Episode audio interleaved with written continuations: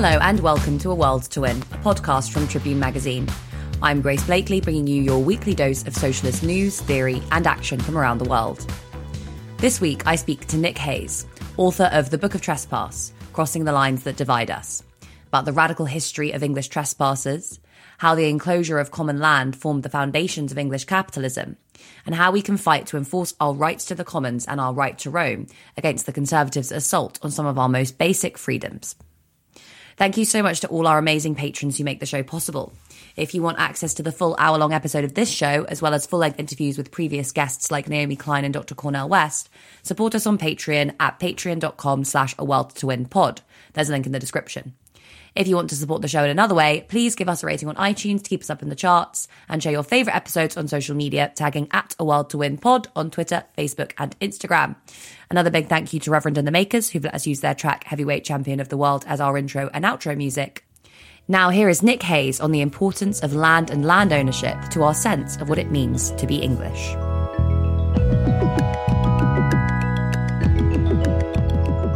Hello, Nick Hayes, and thank you for joining me on this episode of A World to Win. How are you doing today? I'm really well, thanks. Uh, thanks very much for having us. So, we're going to talk today a bit about your book, The Book of Trespass, which I thoroughly enjoyed reading, and I'd really encourage all of our listeners to pick up as well. I want you to start by just telling us a bit about where you're from in England and what it was like to grow up there, because I think you're from quite near where I grew up. I was kind of between Reading and Basingstoke in the countryside around there. Is that a matter of fact? I tell you what, Yes. the older I get, the more Basingstoke becomes more and more impressive. Uh, you know what? That is music to my ears. yeah, Basingstoke. Well, obviously, if you're a local, you call it Amazing Stoke. So Amazing Stoke or Blazing Smoke, as we liked when we were when we were younger. better.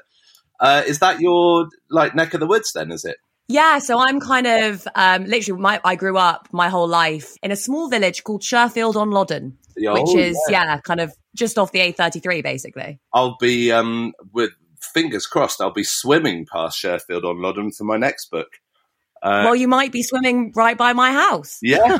well, it's um because obviously the Duke of uh, well, not obviously, but The Duke uh, of Wellington, yeah. yeah, he owns about a quarter of the River Loddon, which Yeah. is arguably a little too much for any one person to own, especially if they're owning it at the uh, you know exclusive banning of every other member of England. It's obviously, you know, an idyllic place to live, kind of that whole area of the countryside around where you and I both grow up. Mm. But a lot of people are excluded for enjoying much of the land in those areas. What are some of the main landowners around where you grew up and how kind of rigidly do they enforce their property rights? Yeah, I, I mean, I didn't actually answer the first question, did I? I grew up in a tiny little Yeah. village uh, in between Yattendon and Pangbourne um, in West Berkshire. So um, just a couple of miles from the River Thames, where I'm living on my boat at the moment. Well, actually, I can see from my uh, duck hatch the uh, Hardwick estate, which I kind of extol in the book for being pretty much every single virtue uh, as the land rights movement would see it in terms of land stewardship, in terms of public access, in terms of people being able to, I guess, get the mental and physical health benefits of the nature that they own. They're very open minded. But um, on my side of the river, it's without a shadow of a doubt the Right Honourable former MP Richard Benyon, who owns approximately 12,000 acres between Hampshire and Berkshire, and I think a 20,000 acre grouse moor up in Scotland which might seem a lot, but is actually quite paltry compared to some of the uh, you know the dukes and, and lords that form the majority of our land ownership in England. And yeah, I was I was a bit cheeky in the book. I kind of uh, worked out a way that I could actually go to his MP surgery because he's uh, where I grew up. He's um, uh, or he was before Boris Johnson gave him the hook. The local MP. So I went along for the first time in my life. Never been to an, a GP or MP surgery before and yeah, went and asked him about um, why twelve thousand acres, why so much land could be um, for the exclusive use of him and uh, the people he gives permission to be there, and not for the hundreds of thousands of people that live around it. You kind of started hinting at it there, but I wanted to ask you as well a kind of more general question as to why the average person in England should care about this sort of stuff because a lot of people haven't grown up in the countryside, uh, in the kind of places that we have, in those very idyllic spots. There are people who are in, in cities or towns, there maybe isn't a lot of green space, who have a very different kind of conception of England and the land in within it. And they might have only kind of experienced the English countryside when, you know, traveling away from home or going on holiday.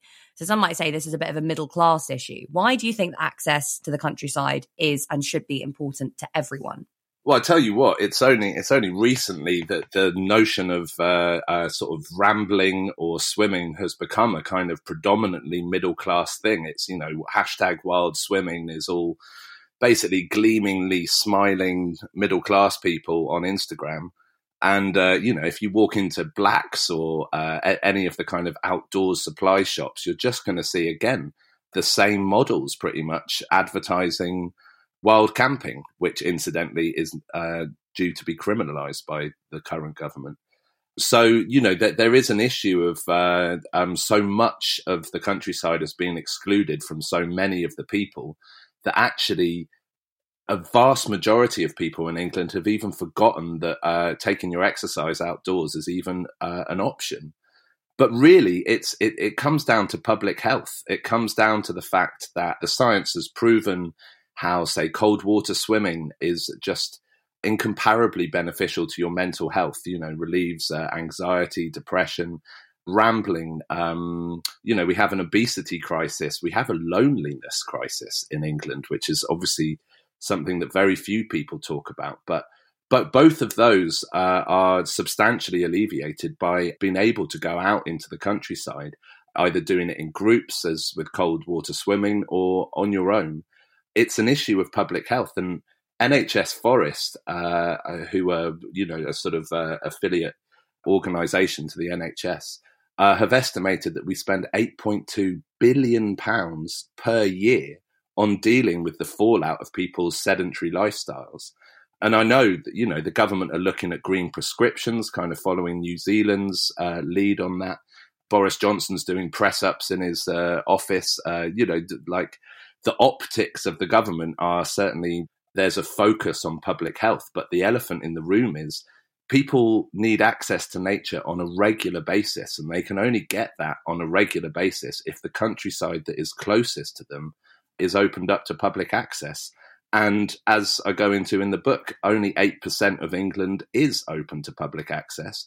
And most of that stuff is remote and very far away from the majority of the population so you know the book is making the historical and the political point for that and then the the campaign that me and my mate guy shrubsole set up most of our day's work now is put towards changing that how do you think land ownership and another term that you introduced in the book ownership anxiety relates to our idea about what it means to be english well, I'm glad uh, you, you, kind of referenced it a bit earlier on the the, the notion of Englishness, and I'm like glad you mm. brought it up again because effectively for the last thousand years, the people that have been able to f- define the spirit and the identity and the values of England uh, have been fundamentally the people that own the land beneath our feet. You know, if you if you have the right to exclude people that you don't agree with, or ban congregations of people whose ideologies you don't agree with.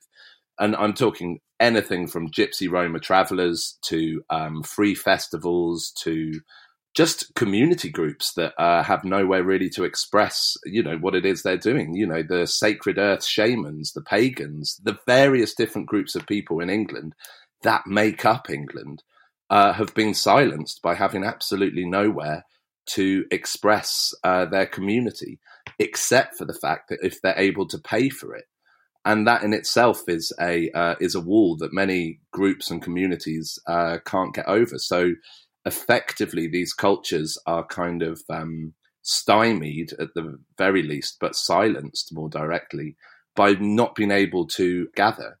The book takes a big hard look at colonialism and the kind of responsibilities that we have to the just massive boost in infrastructure that came with East Indian and West Indian colonization but really the story that isn't told, and it's a crucial one in terms of you know how we've been divided as a nation, is that the commoners of England uh, and the commons of England were colonized long before we sort of took that same exact same process abroad, and um, it's kind of robbed us of a kind of English spirit that that isn't connected to the kind of pageantry and the kind of uh, overbearing narrative that is kind of trumpeted by the sort of stronger media in, a, in, in our country.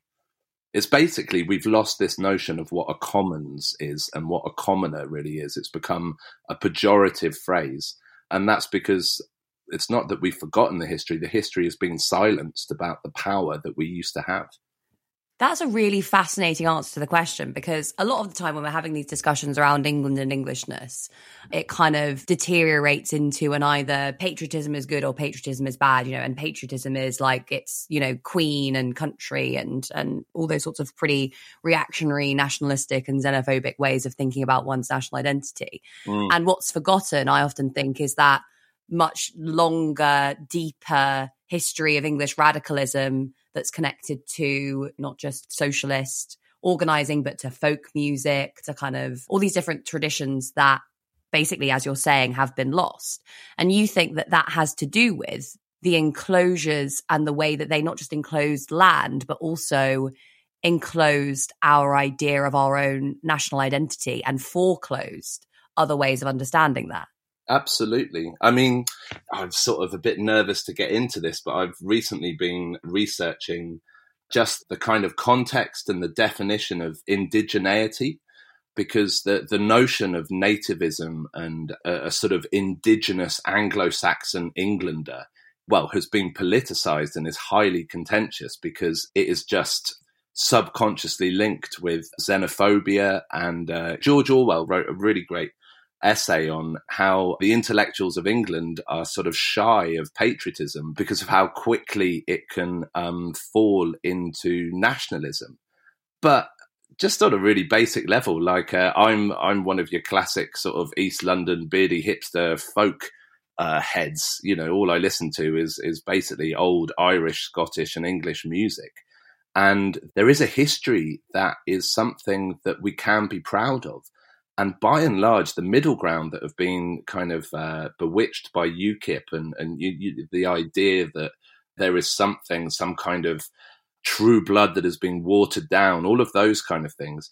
If you look at it generously, what they're a lot of a large proportion, the middle ground of these people are trying to say is that I don't want to stop feeling proud of my country. You know, like uh, I grew up in West Berkshire and it's beautiful and the idea that West Berkshire can be beautiful as well as uh, somewhere in Afghanistan, like one doesn't have to gain any kind of supremacy over the other, but that you can still feel this kind of genuine, heartfelt pride without competition or, uh, you know, a sort of uh, need to uh, be superior. I think we can look back to the land and our relationship with it and all the culture that came about as a result of directly interrelating with the land because folk music is is a bit like hip hop hip hop's got four pillars you know turntable turntablism graffiti emceeing and, and i can't remember the other one. But folk music is just one pillar of this this very rich culture that existed as a result of people creatively interacting with nature and folk music is really all we've got of it. There's a red list of endangered heritage crafts with about 56, uh, you know, from barrel making to currach making to um, stick making, hook making, like all of these things. They may seem quite an anachronistic, but but actually they're just an expression of how much we like to like work with nature, uh, to observe it and to sort of uh, create with it and all of that has just been cut with barbed wire. You know, our, our connections to that nature has just been separated by this notion of exclusive ownership of land.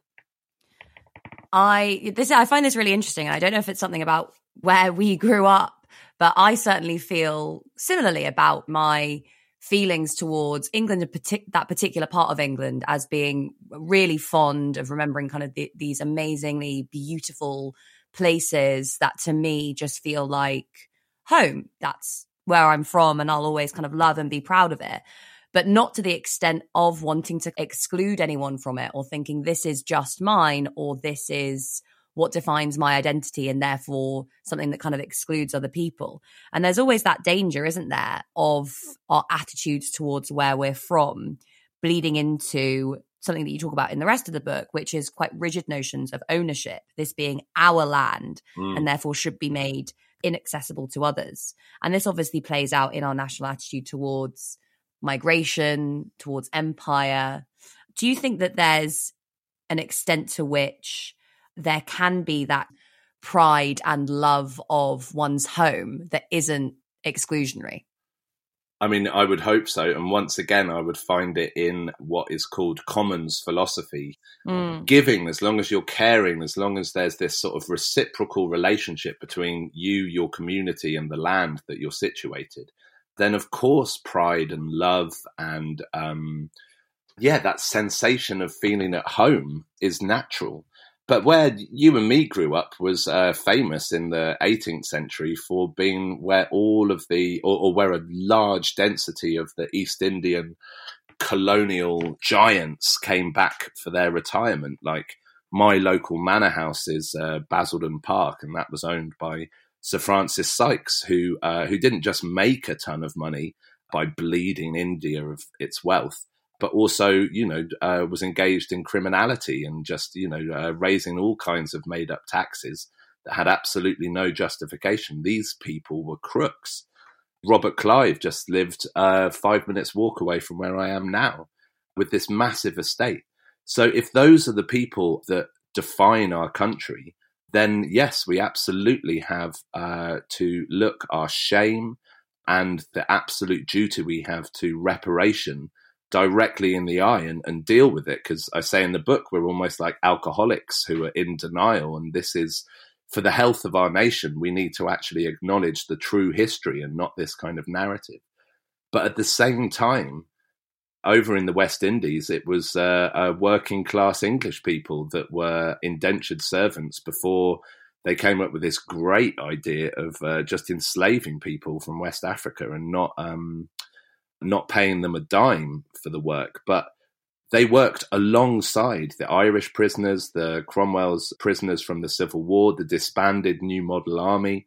It's an issue of class, and that these people were used as the kind of sharp end of an implement that went to colonize other countries, but not for their benefit, but for the benefit of basically industrialists or capitalists or people that were just seeking to bleed the land and the free exploitation of uh, other people's labor to put money in their own pocket. I want to talk a little bit about the enclosures now because you mentioned earlier this interesting idea that kind of England colonized itself before it went on to colonize the rest of the world. What were the enclosures? How were they justified? And how were they central to the kind of foundation of English capitalism? Yeah, that's a big question. The um, enclosures is basically the largest element of English history that is never taught to the English because it's fundamentally how the 99% of us were divested of our common rights. And so back in the day before uh, enclosure really took on, pre William the Conqueror, even who who was the person that came over and introduced this notion that land could be owned with the exclusive interest of whoever the owner was, and and, and thereby cancelling anyone else's rights to it.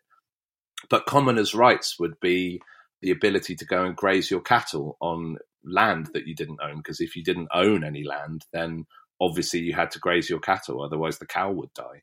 You know, it was your winter fuel allowance. You were allowed estovers, which was the name given to just picking up fallen wood, you know, seasoned wood from the forest floor that you could just heat your home with hunting, you know, like all, all of these things that the welfare state has basically had to be created in order to replicate. This idea that you could be poor but not completely at death's door that nature was uh, this resource that you could maintain sustainably uh, because the whole notion of the commons was that you didn't own it you borrowed it off your grandchildren. You know this was a resource that had to be managed very carefully, but with the consent of everybody and with the voice of everyone heard. Around William the Conqueror's time, he came along, created this thing called forests. Forest is a word that's got nothing to do with trees. it basically it comes from the Latin meaning outside of, and he created this new designation of land that was outside of common law. So suddenly, all of the villagers that relied on their estovers taking winter fuel uh, were suddenly a thrown out of the uh, you know the fenced enclosure that he created simply so that he could breed more deer, so that he could hunt them. All of these people were just now all of a sudden bereft and the welfare state is is the uh, you know the creation of the kind of um, simulacrum of what the commons were. The issue is, of course, because now the welfare state comes with a stigma of shame, whereas, of course, in back in the day of the commons, it just meant autonomy. People were able to be self-subsistent and not have to lean on other people. But as soon as enclosure came along, uh, and there were various bouts of it. It was 1235 was the Statute of Merton, which is the first time it kind of became came into legislation. Then the Tudor times, it kind of like merged between being completely illegal, what was uh, you know landowners who just had the power because they were in the the employers. They also had their own private armies. Like you know, land is so deeply connected to power that many of these people were able to do illegal enclosures just simply because no one uh, would raise a voice against them because they literally owned the land that these people lived on and it would come back at you. And then the Georgian era is by far my favourite era of enclosure because that's when England's most beautiful resource and natural environment, the rivers, were finally fully enclosed. And as it stands today, we only have public right of access to 3% of our rivers. And all of this is based on John Locke's thesis back in the six, I think the 1600s. It's been a while since I've read it now, where basically he says if you're able to um, take some land, even if commoners had rights in it, and if you're able to, the euphemism they used was improve it, which is still a word that councils or private developers use today to improve land. It's basically to turn a profit out of it. John Locke's theory was as long as long as it was your effort that you put into doing it, then you actually had the right to uh, ban other people from it. But even in that tract that so much of our you know subsequent law is is based on, there's this thing called the Lockean proviso, which which basically states just so long as there is enough space for people to be able to self subsist. And of course, in England, there just isn't. Commons are a shadow of what they used to be. There's about a million acres of them in England now. But people have lost the right to be to autonomy, to be able to um, uh, survive on, on, on their own. And of course, by the Georgian era, what really happened was when when it all souped up and uh, enclosure became the mad craze again. That just led to hundreds and thousands of people being effectively expelled from the countryside, which is something that went on to fuel the Industrial Revolution and the kind of cheap labor that was used there. And all of a sudden, people stopped campaigning for their rights to land because all of a sudden they were, you know, more um, focused on campaigning for better wages. So the whole slant of protest changed in the Georgian era, and people forgot about their rights to land. So we don't obviously live in a in a feudal society anymore, but there are clear symbolic and material elements of the old feudal class system that remain in lots of our institutions. But power and influence are not in the same way that they once were determined exclusively by land ownership.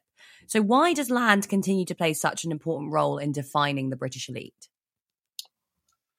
That's a really good question. I think my honest answer to it is that I think tradition. I think that land is this hugely important and emotive subject for the uh, aristocracy uh, because actually a large proportion of them, uh, say the Duke of Beaufort, uh, have been there since William the Conqueror forested the lands. Like, uh, you know, they were the first barons to receive uh, the kind of um, the gift of land for their military conquest and that's where they've stayed ever since. But of course, what land also enables you to do, it's not just to turn the profit from agriculture or forestry or mining, uh, where all of these, you know, common, the common wealth was kind of siphoned off into private pockets because of enclosure. but also it allows you to borrow off the uh, wealth of your land, you know, the value of it. It gave people a kind of surety that was uh, that allowed them to, you know, play really high high stakes risk uh, financing and allow them to really make the big money. Also, it, it's the it's the ability to um, and and this is, I mean, we, we, hear this now more than anything in terms of landlords and the, the rentier capitalism like if you have the ability and the legal backing to be able to throw someone out of their home, then you have all kinds of uh, what might be called soft power to just get your way and to get people uh, living in the way that you have dictated that they ought to. There's this kind of myth that enclosure is something that happened in the past, but especially during lockdown, where people were getting a bit more, or landowners were getting more and more nervous that people were starting to breach the fence lines. You know, like the rights of way, even in the countryside, were crowded with people. So people are suddenly starting to look over the barbed wire and think, well, look at all those acres of woodland. Why why are we not walking through there? Like enclosure is something that is happening currently and in Kettering is another good example. The Duke of Buccleuch is just cutting down 10 acres of forest because um, he wants to put five new warehouses there. And just like what HS2 is doing, there, there's another form of enclosure, which is, I guess, enclosure by obliteration. If I've cut down the countryside that I own, uh, you know, if I'm using the uh, wood or, or, or just literally using the space so that I can rent it to industry, then I've just cut off uh, however many thousand people used that woodland during lockdown from their closest and, and most beloved nature resource. But I have the right to do that because I'm the landowner. All of this stuff is intimately linked to property rights and you know the right to kind of destroy things that that you own which goes back to to Roman property law. And this is yeah. something that we think of as absolute. As something that some liberals would like to think of as as natural rights.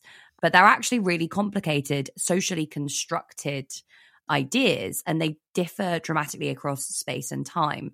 Why do you think that the codification of a really exclusionary set of laws around property has been enforced in the UK? And what's the history of that?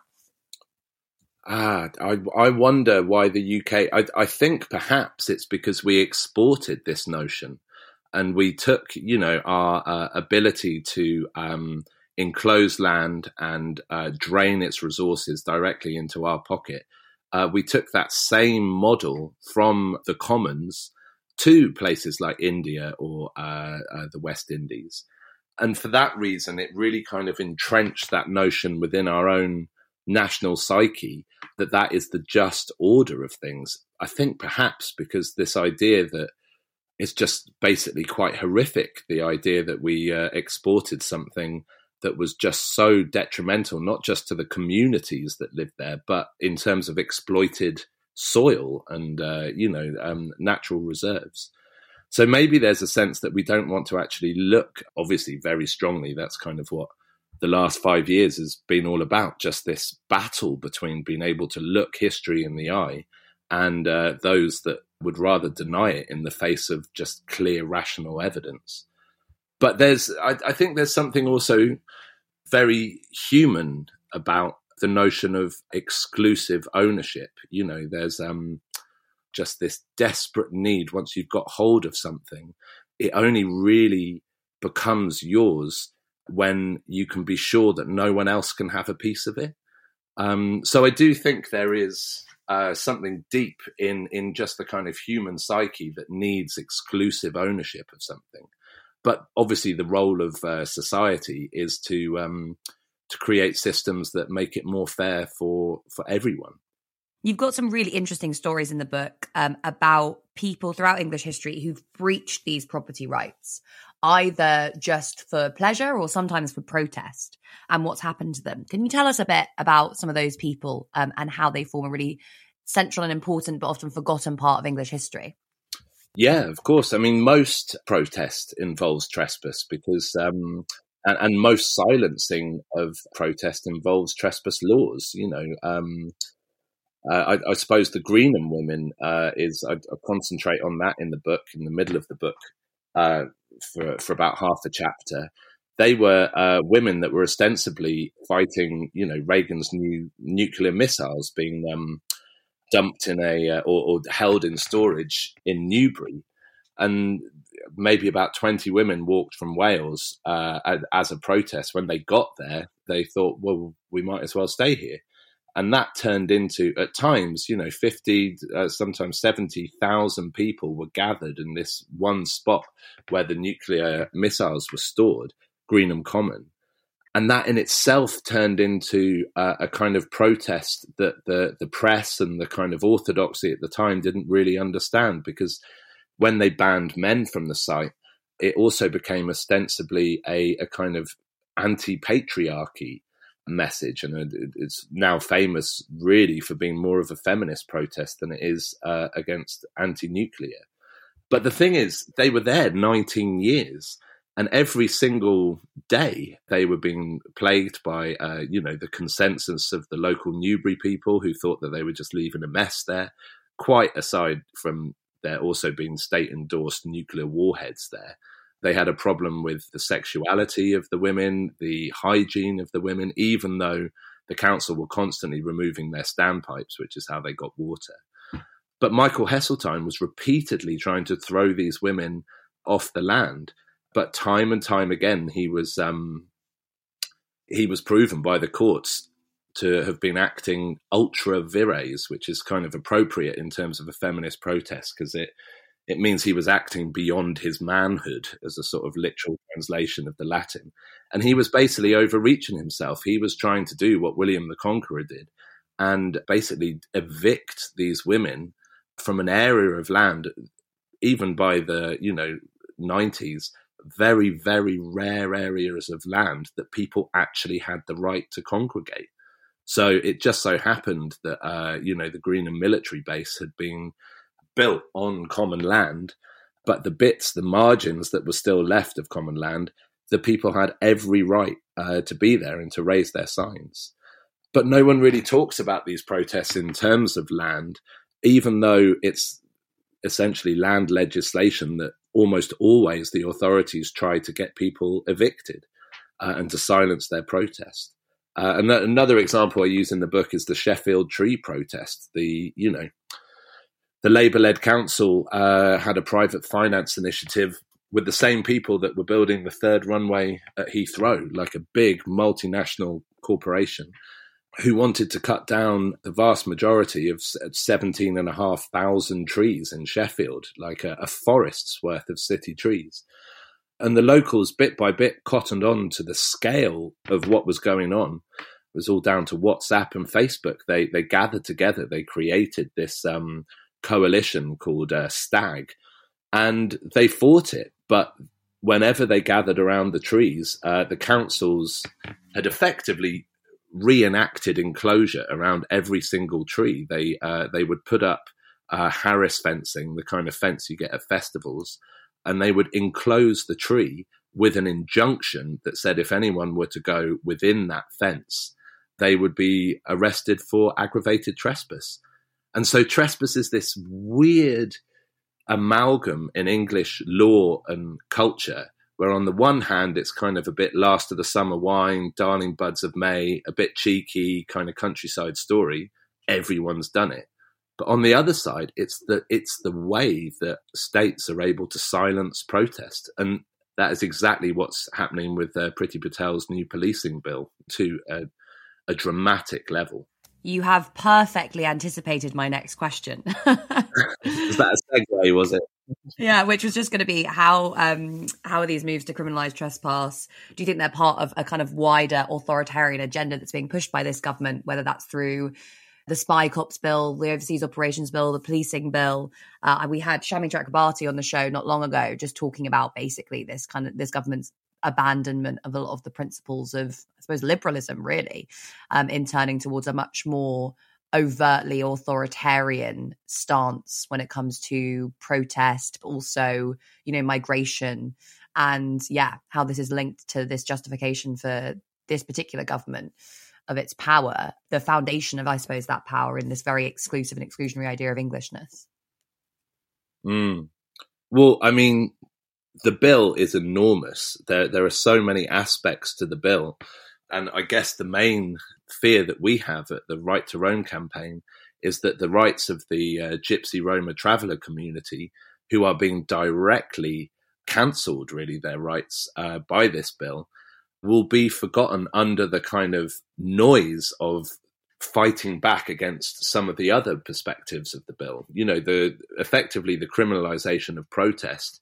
What that's really done is unite Sisters Uncut, XR, Black Lives Matter in, in a way that has never happened before. And so those groups will be very vocal in making sure that there are amendments to the bill and that this kind of draconian legislation doesn't get its full whack. But even if XR, Sisters Uncut, Black Lives Matter, even, even if they're successful, it's highly likely that the kind of rotten core of this bill and the Conservatives have been lobbying to uh, criminalize the traveling community uh, since at least, I mean, in recent modern terms, since at least 2010, where there was a letter written, signed by about 30 Conservatives. And it seems what's going on really is that they were just that it was a manifesto pledge. We are going to criminalize trespass. Human Rights Watch basically sort of focused on this and said, well, if you're criminalizing uh, people being able to stop the night uh, in a van, uh, what you're really doing is criminalizing the way of life of a proportion of your citizens. So what they really did was open it up to and, and made the bill more vague which basically now means that uh, if you're kayaking and you pull up to a piece of land uh, to to wild camp there, or if you're cycling uh, or or just rambling and you know you're you're looking to become a wild camper, you will also be criminalised by this bill, and that's in in some ways that is the collateral of the conservatives trying not to be uh, accused of you know the base bigotry which is at the heart of this bill so I don't know. Are we in the second reading? I don't know if you know Grace any more than I do. I think it's with the House of Lords now. Uh, yeah, I haven't actually kept up to date on it recently, but yeah, I think you might be right. And it's um, but it looks, you know, there've been no amendments so far, and it looks like it's set to go through. But I don't know. It's it's the kind of bill that will be overturned the moment a uh, government in their right mind comes to power, basically. So um, yeah, well, let's hope we aren't waiting for that for too long. Although yeah, I'm not massively optimistic. Yeah. So, as you mentioned earlier, the pandemic has really brought home how important it is to have space to roam and enjoy nature. What should we be doing to ensure that everyone has access to the natural world? And what are you doing as part of the campaign that you've mentioned? Oh, we're doing loads. It's exhausting campaign. Like I can't wait. Basically, on a personal level, I wish we had access to rivers, woodlands, and greenbelt, just so I could go back to illustration and start to have a nice, relaxed life again. But um, the real issue, you know, the the Countryside and Rights of Way Act, uh, Labour brought in in the year 2000. It opened up eight percent of the land it was an enormous wrangling of arguments of the vested interests, you know, National Farmers Unions, uh, the Country Land Association, the Ramblers, the kayakers. And basically, it was just this kind of um, piranha feeding ground of, of, of people trying to get their way and like uh, you know throwing swimmers' rights onto the table and sacrificing them for a little bit of extra access to the Peak District and it was, inc- you know, for all the campaigners that campaigned towards that, it was a massive step forward. But in terms of public health, being able to access uh, somewhere remote in the Peak District is of absolutely no use or significance to someone living in Birmingham. So our, our ambition is to uh, extend the Countryside and Rights of Way Act so that uh, it, it, covers not just more areas of land, that's rivers, woodlands, and greenbelt, but also more activities. What about mountain biking? What about horse riding? What, what really is so wrong with wild camping, stopping the night over so that you can hear the dawn chorus? But also, crucially, wild swimming, kayaking, and paddleboarding. If you're on designated open access land, by the words, Section 4 of the uh, Countryside and Rights of Way Act, if you decide to just take your kit off and jump in a river or uh, a lake, you become a trespasser. swimming is actively, specifically banned by the one piece of legislation that we've had to open up the countryside. And I honestly see that as our as our strongest foot forward. Really, like kayaking has just blossomed in popularity. Like uh, living on the river now, with, when you've got the duck hatch open, you see so many people just sort of like Jesus hovering by on their paddle boards uh, I think paddleboard sales during lockdown went up 300%. Wild swimmers are almost an army of people with this kind of faith in the power of cold water. And so fundamentally, for the first couple of years, our, our role in the campaign is actually to amplify what people have been discovering themselves. You know, as more and more people have uh, been taken to the rivers, they've discovered not just their lack of rights on it, but the fierce aggression that they're met with, as if they've just burnt someone's house down, kind of thing. But also, we need to, uh, it, in a nutshell, we need to solve the litter problem. Uh, we need to listen to landowners and people that work uh, for landowners, you know, the farmers and land workers, we need to listen to their concerns. And some of their concerns are based on uh, a kind of orthodox paranoia. But other of their concerns, sheep worrying, uh, litter, uh, like abusive ramblers, you know, safety to their crops and all of that kind of thing. It's our job to basically remind people uh, of what the philosophy of the commons was that you don't get your rights unless you owe the landscape and its community a responsibility and a care and and that's precisely the heart of every right to roam legislation there is across Europe, in Norway, Sweden, Scotland, our closest neighbours. That with extending people's rights come, comes a much clearer and a much more uh, specific and pragmatic outdoor access code that actually limits the places that you're, you know, very reasonable places that you're not allowed to go, e.g., people's back gardens or like uh, trampling over crops but also encourages people to learn more about the ecology by understanding not just what they are and allowed to not allowed to do, but but crucially why. Like uh, Scotland have um, just recently did a report where they uh, you know they discovered that people respond much better to being told why by signs than being told do not or do this kind of thing. Even the opening up of the countryside would actually encourage just a greater understanding of its workings and a greater education as to the kind of diversity that exists out there as well. I want people to start realizing there are other approaches to our, our rights to land um, than just this private property model that we've been lumped with for the last thousand years. And reading your book is definitely a very good way to get acquainted with some of those different understandings of what it means to own and the rights associated with trespass and all these kind of amazing stories that provide such a not just an interesting read, but a really a different perspective on English history. And I really, really enjoyed reading it. So I would encourage all of my listeners to do so as well. Thank you so much, Nick Hayes, for joining me on this episode of A World to Win.